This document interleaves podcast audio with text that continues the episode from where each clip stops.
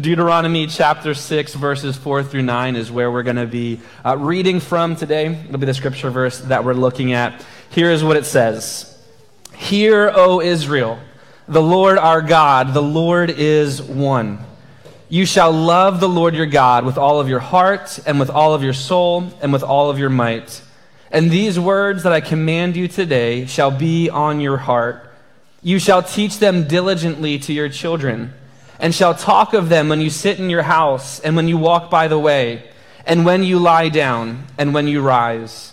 You shall bind them as a sign on your hand, and they shall be as frontlets between your eyes.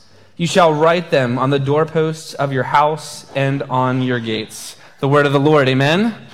This is a really awesome passage of scripture that we get to look at together on Family Sunday. It's family service and we're here worshiping together as a family. So here's what I want you to do, real quick. If you're with your family, let's take a deep breath, turn to your family.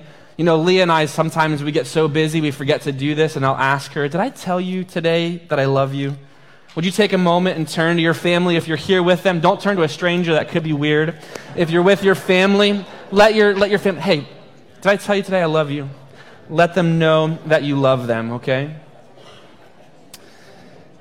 It's good to be together, to love on one another as the body of Christ. And the love that we have for one another, as we'll look at this passage today, the love that we have for each other as a family, but also as the body of Christ, as, as the family of God, the love that we have is because God first loved us, right? It's because God first loved us. We're not capable of loving properly on our own without having received from God the love that He has uh, for us. We know this because, because, you know, it's an incredible thing whenever we can get our family together in one place like church without it ending in complete disaster. It's a miracle when we can go out to eat and we're not pulling our hair out by the end of the meal or whatever it might be, right? You know what I'm talking about. If you're here with your family, it's, it's nothing shy of a miracle. And if you think about it, our world is constantly trying to separate us and isolate us from one another, isn't it? It's constantly trying to separate us and isolate us from one another. And I think I know why. You know, we see this in Scripture a lot. Uh, we see how Scripture reveals the way that we are as people. And we can read in, in, in, passages like Matthew chapter 24, verse 12, which talks about how as we approach the end times, Jesus talks about this, it says that the love of many will grow cold that the love of many will grow cold. And so I've noticed this trend of our love towards each other, in our families, in our church. I'm pretty sure you've noticed this as well that this trend of, of separating and isolating ourselves from each other, our love is growing cold towards each other. Sometimes, if we're honest, right? In this world that is constantly trying uh, to separate us. And I, I, my heart goes out to parents it really does, of this generation and the young people uh, in this generation, because it seems like every time I hop on social media, that there is a, a new uh, person or influencer who is trying to mock their parents and mock their parents' faith. To give you like an example of this, I don't know if you've heard of TikTok. I'm sure you've heard of TikTok, but there's an influencer on TikTok. His name is Abraham Piper. Sounds familiar because his dad is John Piper. And Abraham Piper's goal is to help young people on social media deconstruct and walk away from their faith. How heartbreaking is that? And we see this trend of young people being separated and isolated from their parents and their love growing cold towards their parents and vice versa, and their love growing cold towards God. And it's not surprising to me because this is the tactic that the enemy used from the very beginning of time. I talked to Pastor Tim about this this week. By the way, if you see Pastor Tim out there today, yesterday was his birthday. Just want to let you know that. So, yeah, give it up for Pastor Tim. okay. But I was talking Uh, I was talking to him this past week, but this is the tactic that the enemy used to try and separate Adam and Eve from God in the garden, right? We see this happening. Remember the first words, or the words that, that the serpent said to Eve when he got her isolated? Do you remember what, what he said to her? Did God really say doubt, mistrust, separation, this fear of having to look out for ourselves, and all of a sudden, this love toward God and toward each other is introduced, and our love grows cold. Did you know that the antidote to division in our families, in our church, in our relationships, did you know the antidote to division is love? Like no, like no brainer, right? Like I know it's like, oh, I love, like I love my family, but you forgot to tell your spouse or your kids this morning that you love them because we just take it for granted, just like we take God's love for us for granted, don't we at times? But the antidote to division is love, not blind love, but gracious, ridiculous amounts of love, like too much love. You know, the love that God showed towards us when we read in Ephesians that He lavishes His grace upon us. Like He gives us more than we could ever possibly use up in our life. That we should have that same love toward one another as parents to our kids, as kids to our parents, as the body of Christ, that we should have a ridiculous amount of love toward one another because love covers a multitude of sins. And actually, this is the greatest commandment for us as believers, isn't it? We hear Jesus talk about this in Matthew chapter 22, verses 37 through 40, where he gives the greatest commandment. It is to love the Lord your God with all of your heart, soul, mind, and strength. And he goes on to say, and the second is like it it is to love the, your neighbor as yourself. And it's interesting because this is actually Jesus quoting from the passage we read about at the beginning. He is quoting from the Shema. It's called the Shema. And he's quoting because this was the equivalent of like the Lord's Prayer for, for the Israelites. They prayed this twice a day. Just as we have the Lord's Prayer, this was a prayer that was familiar to them. It's called the Shema. The, uh, the Shema was recited twice a day, and it begins with the command to do what we as parents know kids do best listen. Listen. That's what Shema means. It means hear. It means listen. It starts off by saying, Hear, O Israel. Listen, listen up. The Shema gets its name from the first word of these verses, which means to listen. To listen. And so for the Israelites, there was no distinction, though, and parents, you'll get a chuckle out of this, and we will too. There was no distinction between listening and doing. There was no separation between those two things. There was no distinction between listening and action, doing what it is that we're told to do. There have been plenty of conversations as I found myself in where I'm talking to somebody, and halfway through the conversation, all of a sudden my mind starts to wander. And I get to the end of the conversation and I think, wait, wait, wait, can you say that to me one more time? So if that's happened to you and I in conversation, I'm asking for you to love me as we're talking about today for your forgiveness, but I know that you have done the same thing. And for those of us parents here with kids, there's been plenty of times where we've asked our kids to do things time after time after time after time, and they hear us, but they're not listening. They're not listening to us as they should. I think this is just true of us as people. We have a hard time listening. And in this passage, those listening are expected to live in light of what they're hearing. That every week as you come to church, when Pastor Tim preaches or when someone else preaches, that you're not just gaining knowledge, but that you're actually putting into action what it is that you're hearing. That actually proves that you're listening, that you're being transformed by the Word of God. We love the idea of the Bible being applied to everybody else's life but our own, don't we?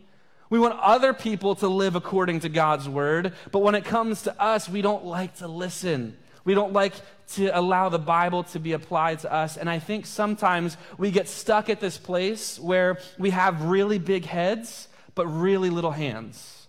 Meaning we know a lot, but we don't do a lot with what we know. We want to have proportionate head to hands. You know what I mean? We want to we want to know God's word in a way that it actually transforms the way that we live our lives.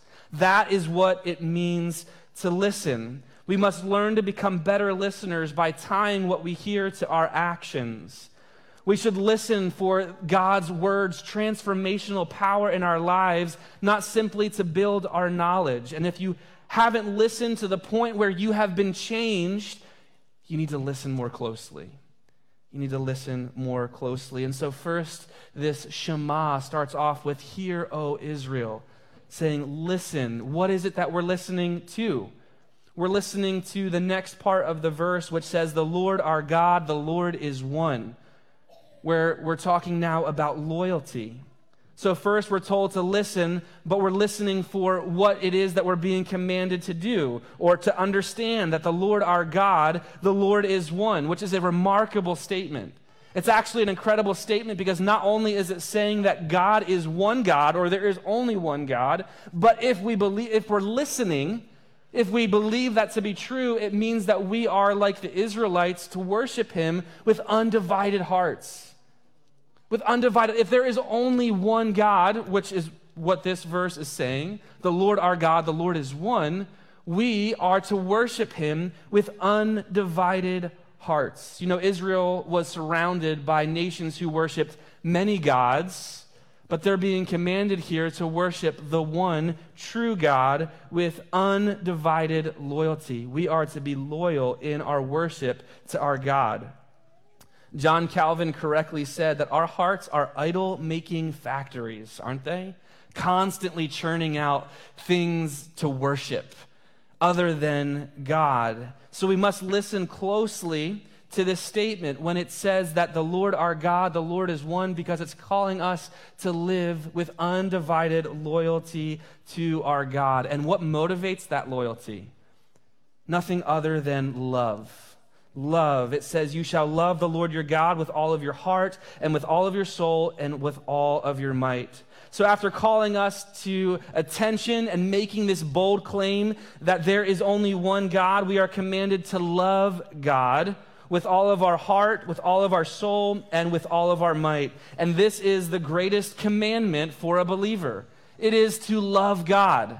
So, I want to ask you this morning do you love God? Do you love God? Do you love God the way that this passage is challenging you to love God?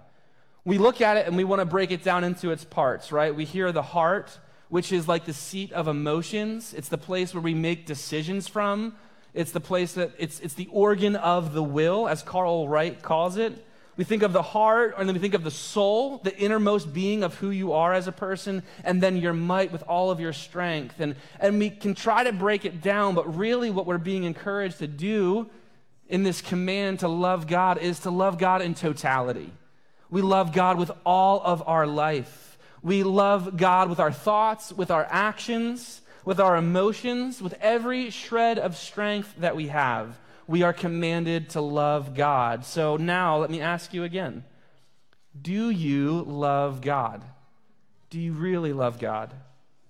What do you do with your life that evidences your love for God? How do you stir your affections for God? So we're commanded to listen, right? We're commanded to listen, to worship God with undivided loyalty, and to love Him with everything that we got for all of our life for all of life. It goes on to say, In these words that I command you today shall be on your heart. You shall teach them diligently to your children, and shall talk of them when you sit in your house, and when you walk by the way, and when you lie down, and when you rise. Living for God should encompass every aspect of your life.